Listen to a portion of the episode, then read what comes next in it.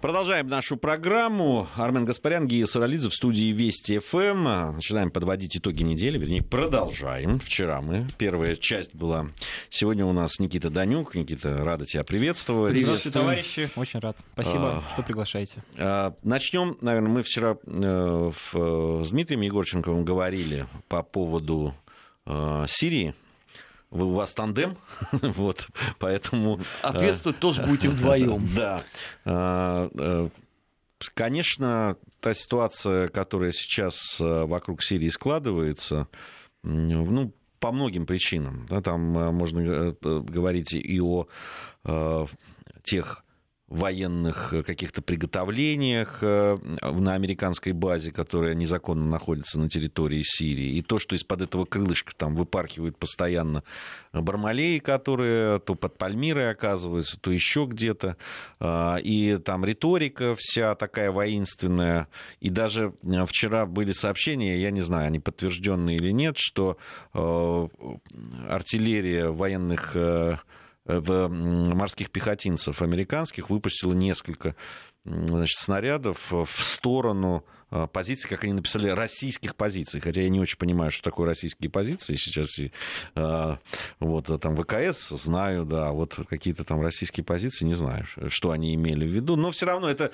еще раз говорит о вот этой риторике, которая существует. Ну и наше заявление по поводу готовящихся Э, провокаций с использованием химического оружия и так далее, и так далее.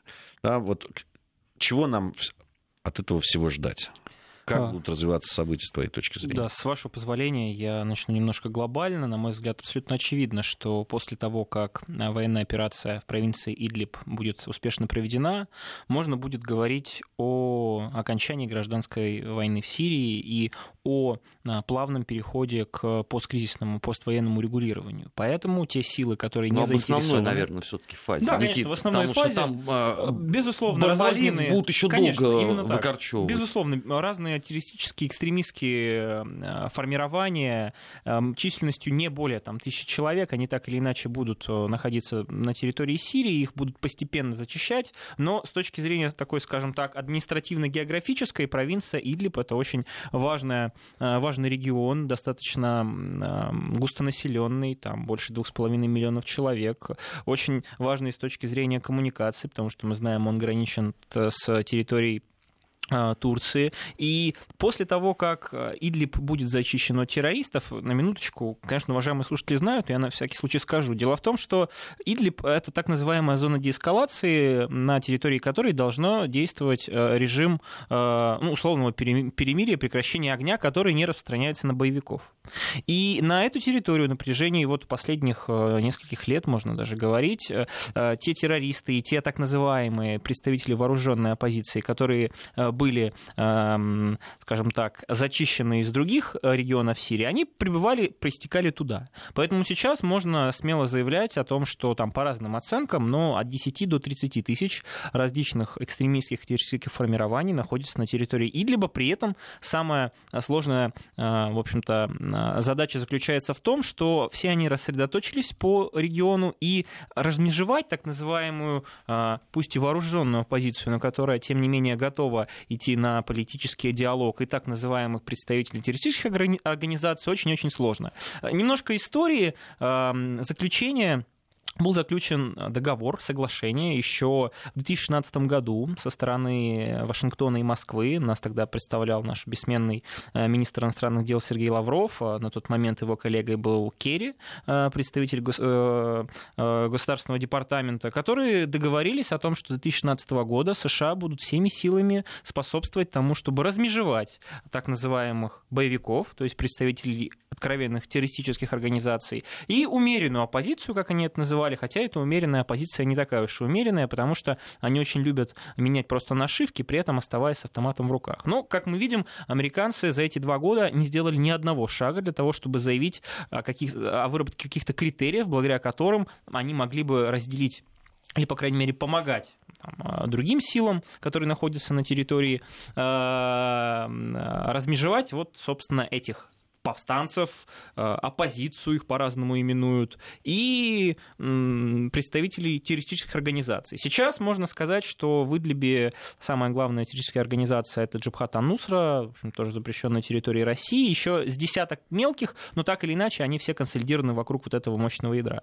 И, естественно, если военная операция будет проведена, то э, можно будет говорить о том, что, как правильно сказал Арман Сумбатович, э, с точки зрения таких глобальных задач. Задача выполнена. Останутся только локальные очаги, локальные, в общем-то, группировки террористов, которые можно будет потом уже зачистить, но при этом параллельно запуская процесс посткризисного регулирования. Поэтому, а, если а, Идлиб будет зачищен, если Идлиб будет контролироваться правительственными войсками Башара Асада, то это автоматически будет означать, что те силы, которые не заинтересованы в том, чтобы конфликт на территории Сирии, гражданская война, которая длится 2011 года и которая которая принесла огромное количество жертв просто и, и жертв, и человеческих трагедий, и целые волны беженцев, иммигрантов, мы все это помним, она придет к своему логическому завершению. Понятно, что финальную точку нужно будет поставить потом, но тем не менее американцы и другие представители так называемой международной коалиции, которые, напомню,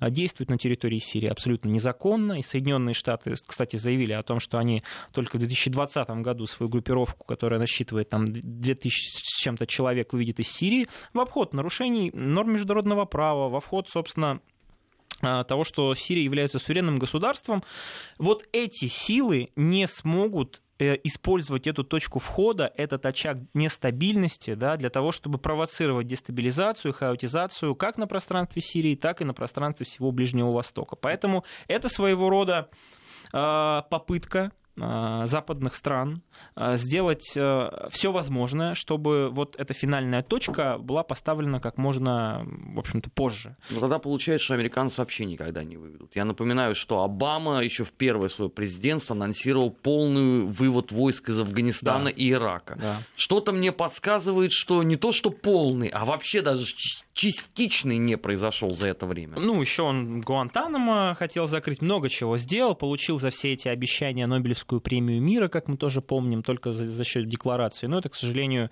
те реалии, в которых мы существуем. Но все-таки ситуация с Афганистаном а, в значительной степени отличается. Во-первых, потому что а, встреча, которая прошла вчера в Тегеране, на которой встречался наш президент и а, лидеры Турецкой республики и Исламской республики Иран, а, говорит о том, что именно вот эта ось Анкара, Тегеран и Москва являются главными ответственными акторами за то, что происходит в Сирии, и будут вырабатывать как раз стратегию посткризисного регулирования. В Афганистане, несмотря на попытки разных стран играть какую-то роль, все-таки э, скажем так, значение и позиции Соединенных Штатов Америки были определяющими. Здесь абсолютно другая ситуация. Это как раз свидетельствует, опять же, о, а, скажем так, а, изменении глобального тренда. Мы видим, как без участия главного гегемона, той силы, которая пытается использовать свое влияние для того, чтобы достигать свои, решать свои геополитические и геоэкономические задачи, региональные игроки, сильные нерегиональные игроки, я имею в виду Российскую Федерацию, смогли сделать так, что Соединенные Штаты Америки, вот именно на территории Сирии, ну, можно сказать, на данный момент э, имеют крайне ограниченное влияние. И, естественно, вот наших западных товарищей это раздражает, именно поэтому опять заявление о недопущении гуманитарной катастрофы, опять мы вспоминаем, где же эти были заявления, когда а, равняли а, с землей иракский Масул, Раку, где же эти были заявления, когда именно Россия вместе со своими союзниками из Ирана и правительственными войсками в Сирии обеспечивали гуманитарные коридоры в Алеппо, в Восточной Гуте, причем блестяще они это делали.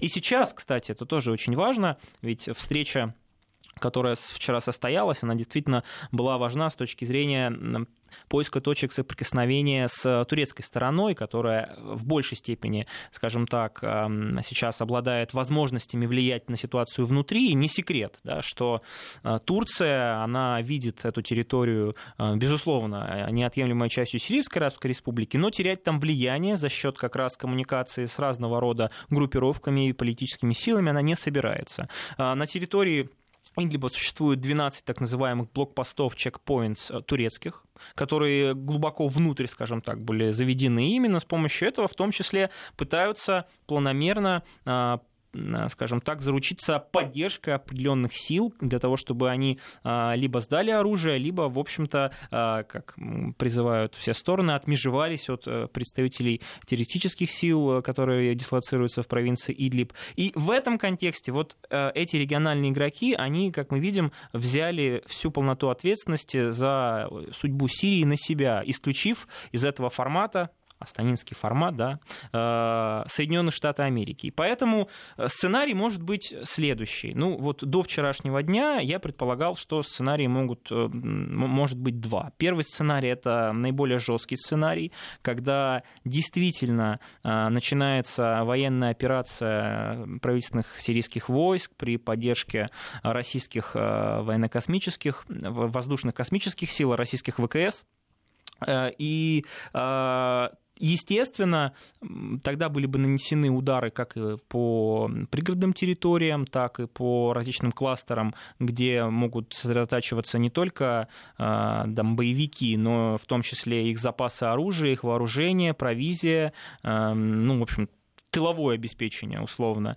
И это, естественно, стало бы очень удобным поводом для наших так называемых партнеров отдать отмашку определенным силам, которые находятся на территории провинции Идлиб, для того, чтобы они начали организовывать вот эту провокацию химическую. Тогда, ну, а, мы уже знаем, как примерно бы развивались события. Скорее всего, был бы в очередной раз нанесен а, удар, а именно военная агрессия против суверенного государства, которая, конечно, не носила бы никакого перелома и в ход э, вообще военных действий, потому что э, не имеет, в принципе, сейчас международная коалиция во главе с Соединенными Штатами Америки какие-либо рычаги для того, чтобы переломить ситуацию. Они не имеют этого. Но, тем не менее, было бы неприятно, могли бы пострадать и люди, и объекты на территории Сирии. В очередной раз мы бы констатировали а, пренебрежение а, нормами международного права со стороны коллективного Запада. Это вот первый вариант. Второй вариант, как мне кажется, он был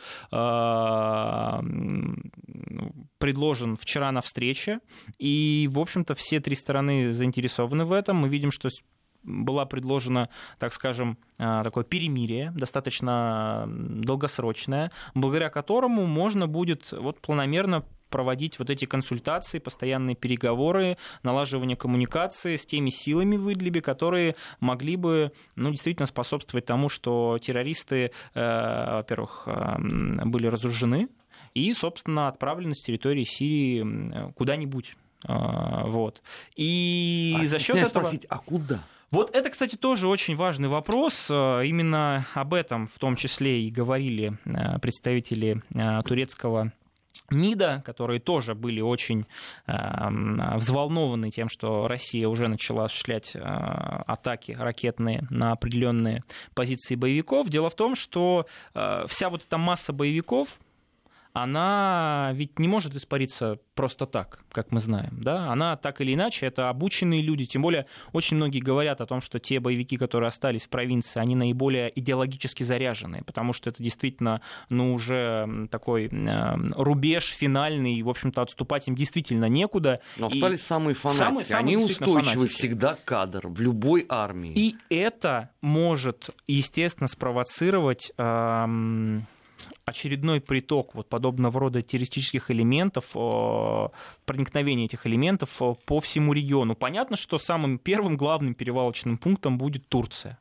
Турция, несмотря на попытки э, там, играть важную роль вот в урегулировании этой ситуации, не будем забывать, она сама много сделала в свое время, и мы никогда это не забудем, а, много сделала для того, чтобы на границе как раз Сирии и Турции, на юге Турции, на юго-востоке а, были возведены разные военные лагеря, где проходили подготовку разные специалисты, точнее, где давали а, возможность вот этим экстремистским и террористическим элементам получать знания и подготовку от специалистов разного рода, из разных стран, кстати, и британские там, в общем-то, по сообщениям рядом СМИ ряда СМИ, э, инструкторы и консультанты в этом участвовали. Но Турция прекрасно понимает, что эти люди, может быть, в какой-то момент конъюнктурно, сиюминутно они, может быть, и были выгодны Турции, но сейчас они, естественно, не хотят их возвращения. Мы видим, что внутриполитическая ситуация в Турции и так достаточно напряженная. И в этом плане еще головная боль и беженцев, которые тоже неминуемо придут в Турцию, тем более это достаточно большая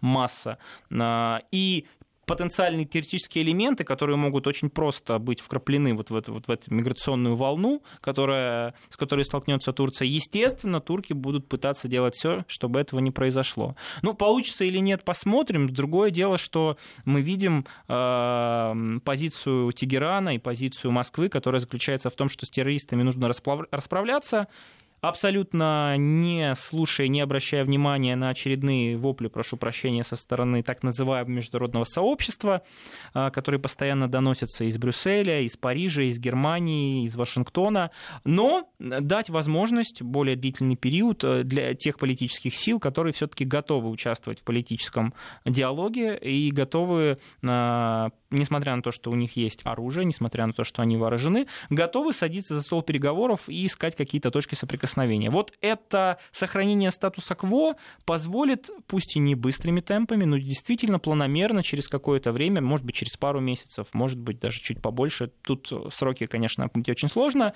сделать так, чтобы а, провинция Идлиб была в большей степени подготовлена для массированного военного наступления. Вот тогда уже будет поставлена точка, а сейчас как мы видим, разные стороны, которые участвуют в сирийском конфликте, пытаются э, условно выторговать для себя наиболее лучшую позицию. Но здесь э, вот что важно понимать, что сейчас, да, вот в сложившейся ситуации, когда есть база Этанф, есть американская база, и есть заявление да, там, о, о том, что США не нужна никакая помощь в наших усилиях, я сейчас цитирую, по уничтожению исламского государства в зоне Э, вот э, как раз этот ТАНФ, и мы посоветовали россиянам оставаться в стороне. То есть э, они говорят, что никаких причин для российских и проправительственных сил нарушать пределы вот той зоны, о которой договорились, деконфликтации, как ее называют, зоны,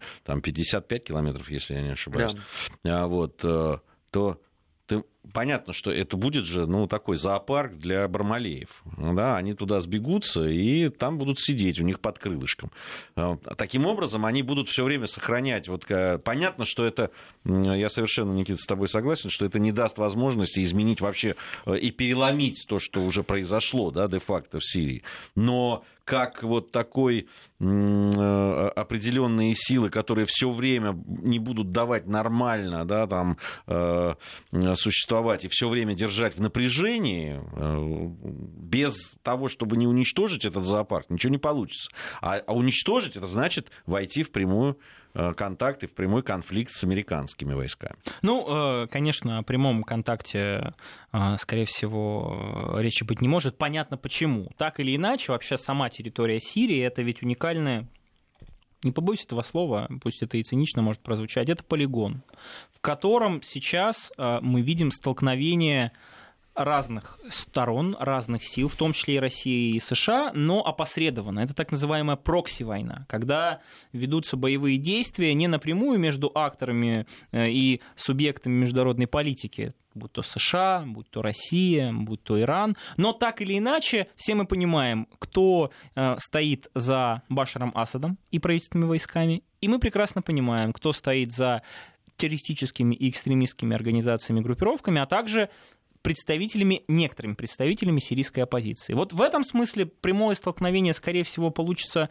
а, избежать, но здесь уже вопрос вот по поводу того, как можно нивелировать вот такое влияние деструктивное вот этого анклава, да, под контролем Соединенных Штатов Америки, в котором будут сосредоточены боевики. Ну, мне кажется, здесь э, это правильно думать об этом, да, наперед, и действительно такое стратегическое планирование, но в первую очередь нужно э, в своей массе э, зачистить территорию Сирии от действительно вот таких регионов, где много боевиков. И после этого создавать уже настоящий мирный процесс переговоров, пройдут выборы там. Я, кстати, убежден, что выборы пройдут, и убежден, что Башар Асад, несмотря на массированную вот эту пропагандистскую кампанию по поводу того, что он тиран, по поводу вот этих всех вещей, он является сейчас единственной политической силой и политической фигурой, которая со всеми издержками, со всеми противоречиями готова консолидировать хоть как-то разрозненное сирийское общество.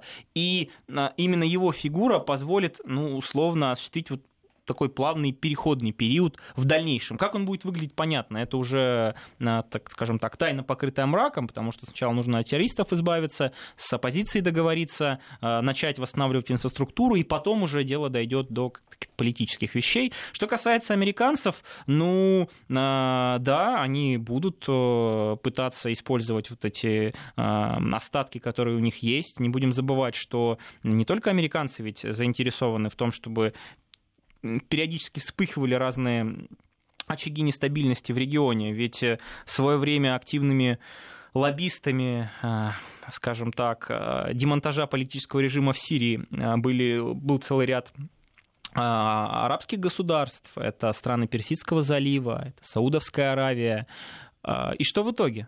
Э, как мы видим, их роль, и они, можно сказать, что самоустранились фактически, да, и я убежден, понятно, что это произошло не сразу, понятно, что они оставили э, за собой э, возможность влиять на ситуацию с помощью финансовых потоков, с помощью финансирования разных групп и так далее, но мы видим, как роль той же Саудовской Аравии, например, на момент какого-нибудь 13 или 14 года в условном, скажем так, взаимодействии с некоторыми э, организациями террористического, экстремистского толка, может быть, не напрямую, а посредственно, но тем не менее. И эта роль, она к 2018 году в настоящий момент очень сильно уменьшилась. И я, мне так кажется, я убежден, что с американцами, с Соединенными Штатами э, произойдет примерно то же самое. Да, они, нарушая нормы международного права, будут находиться на территории Сирии, им никто этого не разрешал. Кстати, если уж э, говорить об этом, Турция, в общем-то, тоже находится э, там абсолютно нелегально. Да? Ей Сирия не давала такой возможности. Но все понимают, что без Турции сейчас, к сожалению, урегулировать ситуацию не получится. Но планомерно любой игрок, который там не имеет какого-либо права на то, чтобы находиться, он, мне кажется, покинет территорию Сирии. Просто это, это процесс определенный, к сожалению, он не быстрый. А, пришло время новостей у нас. Э, поговорим мы, конечно, и о деле Скрипалей, и что это значит в следующей части нашей программы. Э, я предлагаю и о внутренних тоже проблемах, тем более сегодня единый день голосования. Собственно, о голосовании нам говорить пока э, нельзя, только то, что вот в новостях есть. Но немножко порассуждать, мне кажется, будет любопытно. Новости, затем продолжим. 16.35 в Москве. Э, у нас сегодня Никита Данюк. Подводим итоги недели в программе «Недельный отчет». Армен Гаспарян, Гия Саралидзе. Какая прелесть эта борьба с сексизмом все-таки, да?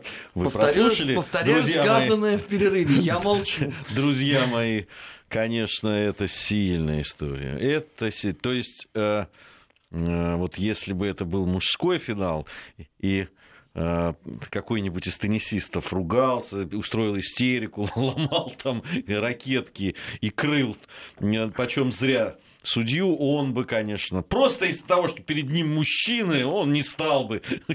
Это просто, до чего они все это довели? Это просто... Ну, это... Э, по-моему, это не, неотъемлемый атрибут э, Уильямс, потому что она же постоянно говорит о том, что к ней несправедливо относится в контексте допинг, э, проб, ее, намного чаще якобы, хотя, кстати, провели расследование не чаще совершенно. Это просто такой имидж, попытка... Никит, какие допинг-пробы?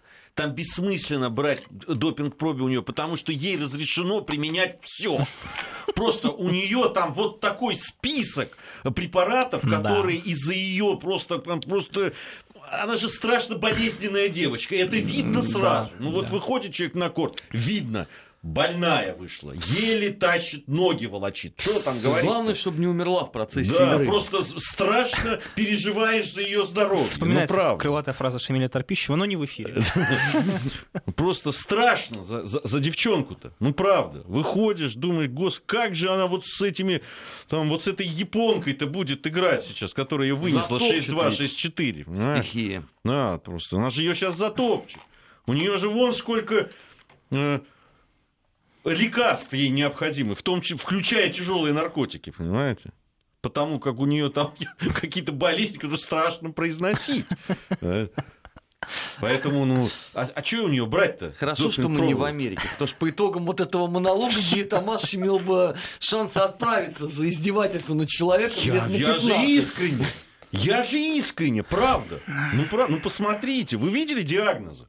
Вы видели, что ей можно употреблять? Какой допинг? Зачем брать? Там, там написано, когда допинг, все можно. Все. На этом все закончилось. Все включено, версия 2.0. Поэтому, ну это, ну понимаете, сексизм, она борется с сексизмом. То с расизмом, она боролась, там все время говорила, что, конечно, вот эти приходят на стадион, ну, не про Соединенные Штаты Америки, конечно, про другие, там, во Франции открыты или в Австралии, и они за Шарапову болеют, потому что она белая, говорит она. Вот понимаете? А это не расизм, по-моему, вот, вот. обратный такой. Вот, вот поэтому интересно. я и То есть нас посадят вдвоем после этих слов. Ладно, бог с ними. Но это просто, конечно, за гранью. Кстати, по поводу ну, спорта, раз уж мы коснулись, э, мы говорили о том, что со всех сторон да, нас э, э, как, бы, как бы не ерничали наши либеральные друзья по поводу вас везде враги, конечно, там это. Ну, факт остается фактом. А покажите мне область человеческой деятельности, не знаю, духовной, материальной, где а, мы бы не подвергались очень жесткому прессингу. Экономика, культура, спорт, религия сейчас, да, мы это видим, что происходит. Ну, ну ну, давайте по поводу Скрипалей. Э, хочу предоставить Никите возможность высказаться вот по поводу того, что происходит. все таки это... Э, мы об этом уже вчера говорили. Мы, конечно, шутить над этим можно. И там э, чудеса юмора, конечно, проявляют наши люди по этому поводу. Но правда, когда это уже касается площадки Совбеза ООН, куда это выносится, то ну, тут можно зубоскалить сколько угодно, но это проходит. Это факт.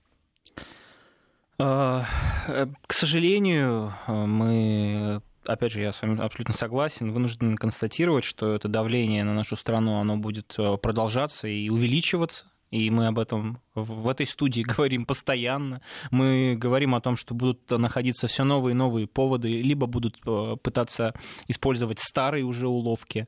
И случаи со Скрипалями, вот так называемые сотрудники ГРУ, э, Петров и Боширов, это наглядно этому э, подтверждение. Понятно, что тот э, накал, который возник в информационном пространстве по поводу отравления, отравления, так называемого отравления Скрипалей, он не мог э, исчезнуть в никуда, не мог раствориться, и э, британский истеблишмент во главе с Терезой Мэй, которые как никто заинтересованы в том, чтобы использовать эту тему для того, чтобы набирать политические очки и хоть как-то консолидировать разрозненное британское общество и, в общем-то, противоречия, которые существуют в элите, естественно, будут использовать этот, этот инструмент до конца.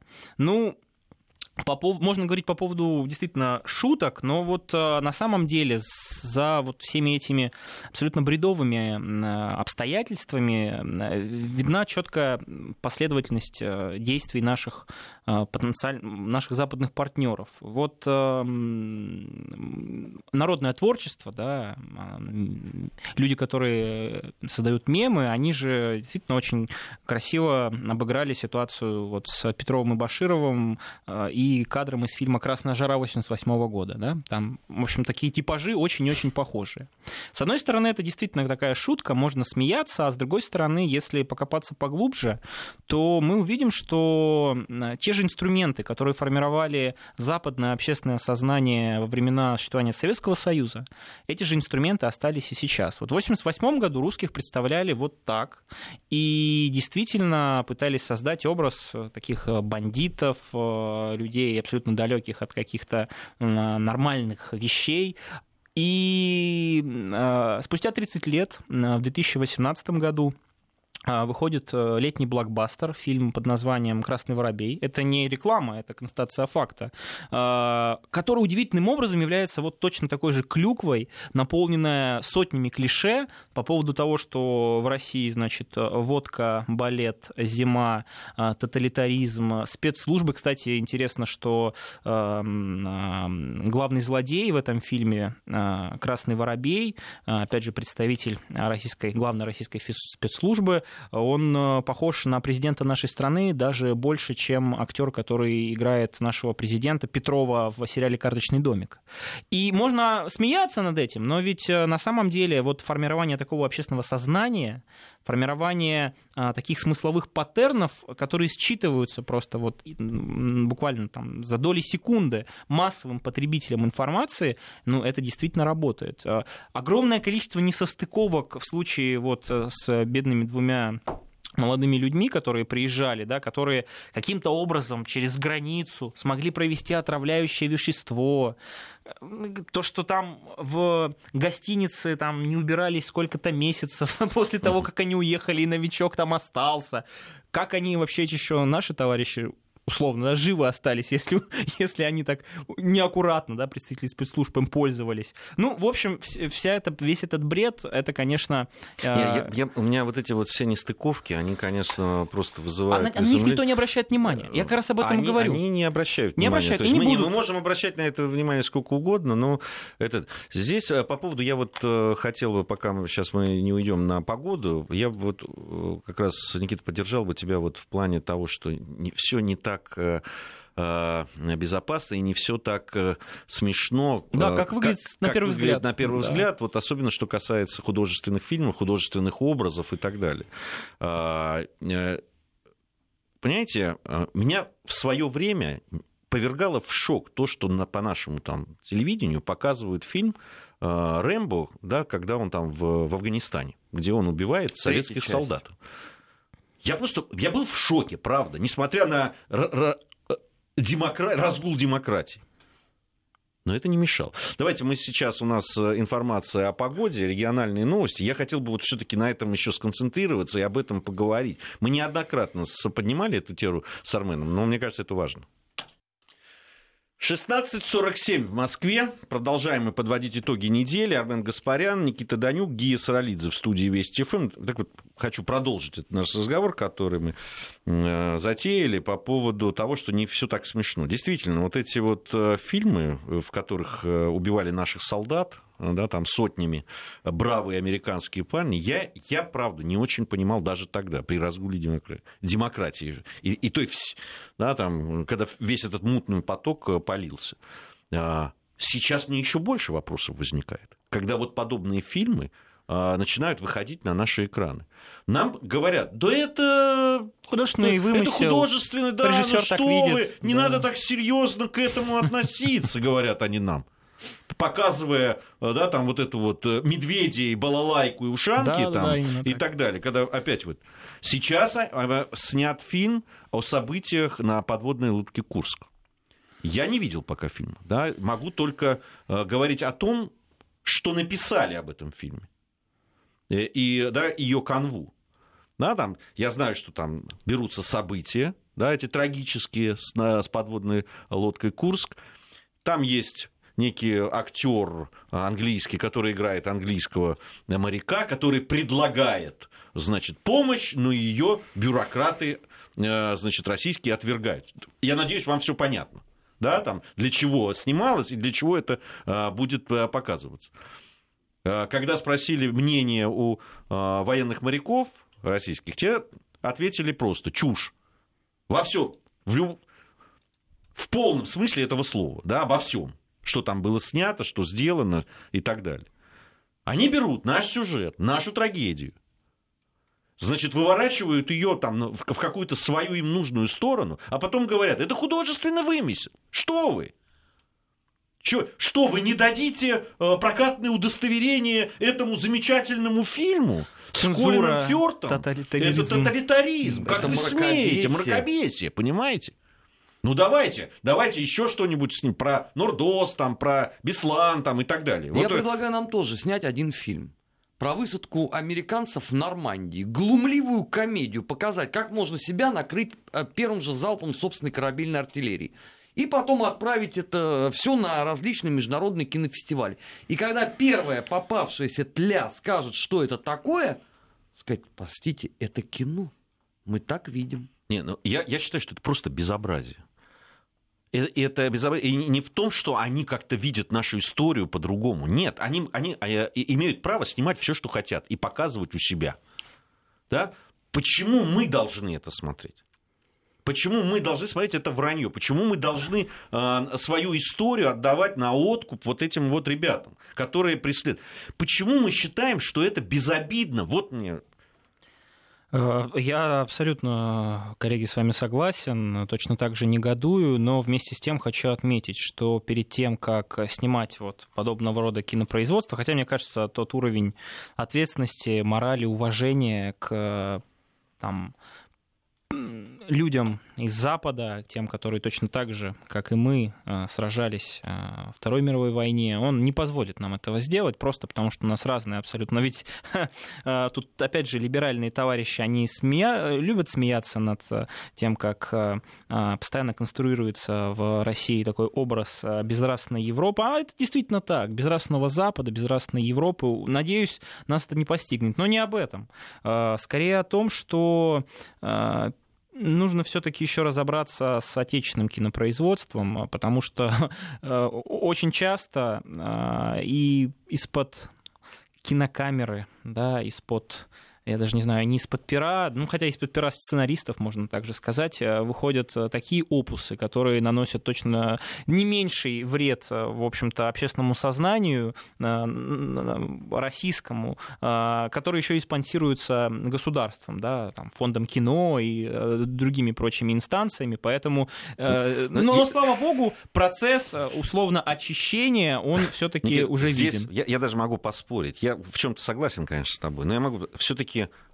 это наши люди, они имеют право на свою историю, да, там, иметь какой-то другой взгляд. Главное, чтобы он не нарушал законодательство нашего. Вот если он не нарушает, они имеют право назвать. Другое дело, вот тут я хочу оговориться, что все остальные имеют право высказать свою точку зрения по поводу того, что они сделали. Ведь эти ребята очень обидчивые. Очень. Понимаете, он делает что-то, показывают, ему, значит, говорят, что не, э, подожди, парень, что-то ты как-то вот нам, что-то вот это вот. Он говорит, как? Вы меня меня, меня, творца, да как вы смеете, понимаете? То есть я могу вам высказать все, что я думаю, а вы обо мне нет.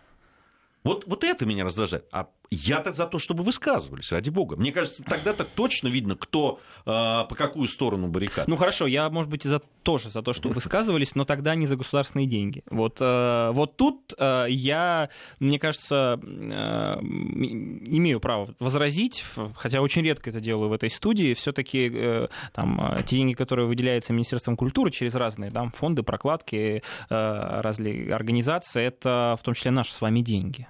И, честно, я не очень понимаю, как некоторая, некоторая продукция наших отечественных э, режиссеров, известных, э, богемных, э, соответствует национальным государственным интересам, особенно если дело касается даже несуществующей реальности. Здесь действительно сколько мнений, столько людей, сколько мнений, и действительно разные подходы. Запрещать кому-то абсолютно глупо. Не совершенно живем в стране, где каждый имеет право на свою точку зрения. Если эта точка зрения а, в общем-то, находится а, в а, соответствии с законодательством Российской Федерации. Но вот когда это касается истории, когда это касается вещей, которые, как мне кажется, для нашей страны должны быть сакральными и святыми, ну, здесь, вот, ну, это моя точка зрения, нужно проводить очень жесткий аудит и спрашивать, а что же вы, собственно, товарищи сняли, мы вот тут вам помогли, а в каких это целях, как это, может быть, это сплочает российский народ, может быть, это очень грамотный научно-просветительный просветительский проект э, сквозь призму такого художественного видения. Ну, не будем перечислять э, подобного рода опусы, скажу о другом. О том, что вот э, те западные наши партнеры, так называемые, которых мы очень часто любим ругать, на самом деле действуют очень эффективно, и они давно прекрасно понимают.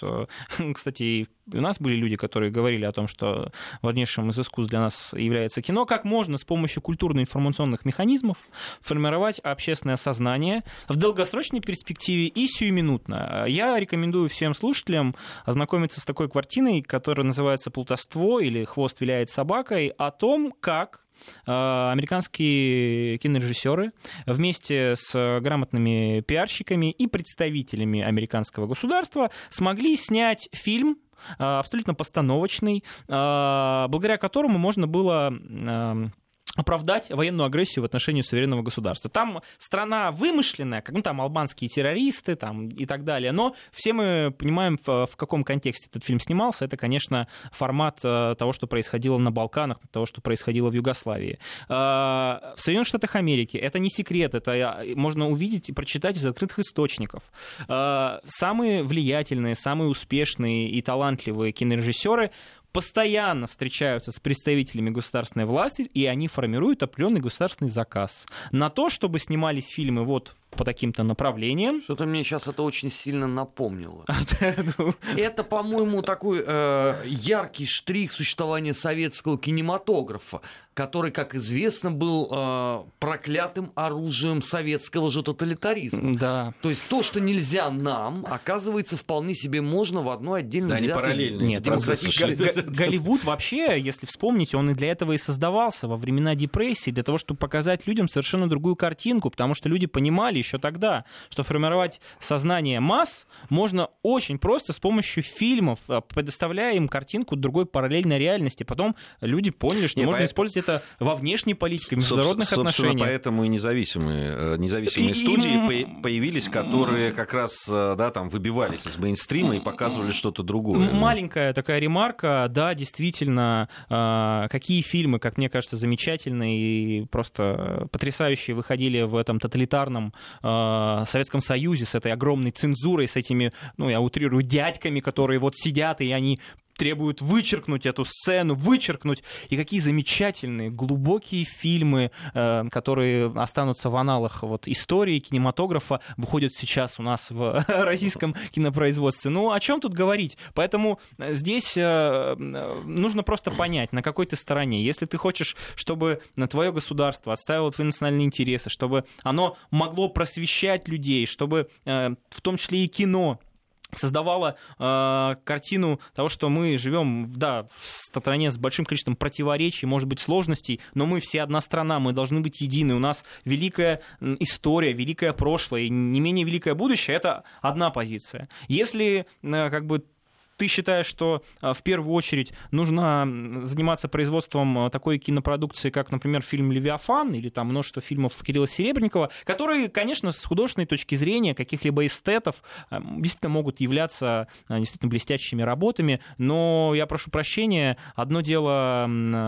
там какие-то беседы э, в ресторанах утонченных людей, личностей, индивидуальных, которые, ну вот, э, живут... Это э, беседы в Жалжаке. Да, ну да, такими понятиями. А другое дело, а, прошу прощения, народные массы, которые, а, в общем-то, ходят на фильмы и, а, в общем-то, и пополняют бюджеты и карманы этих режиссеров. Поэтому здесь каждый выбирает сам. Благо в свободной стране живем, благо у каждого есть выбор, который, кстати, если не ошибаюсь, москвичи делают прямо сейчас. Да, и не только москвичи. Спасибо да. большое. Никита Данюк у нас был. Прощаемся с вами, надеюсь, ненадолго.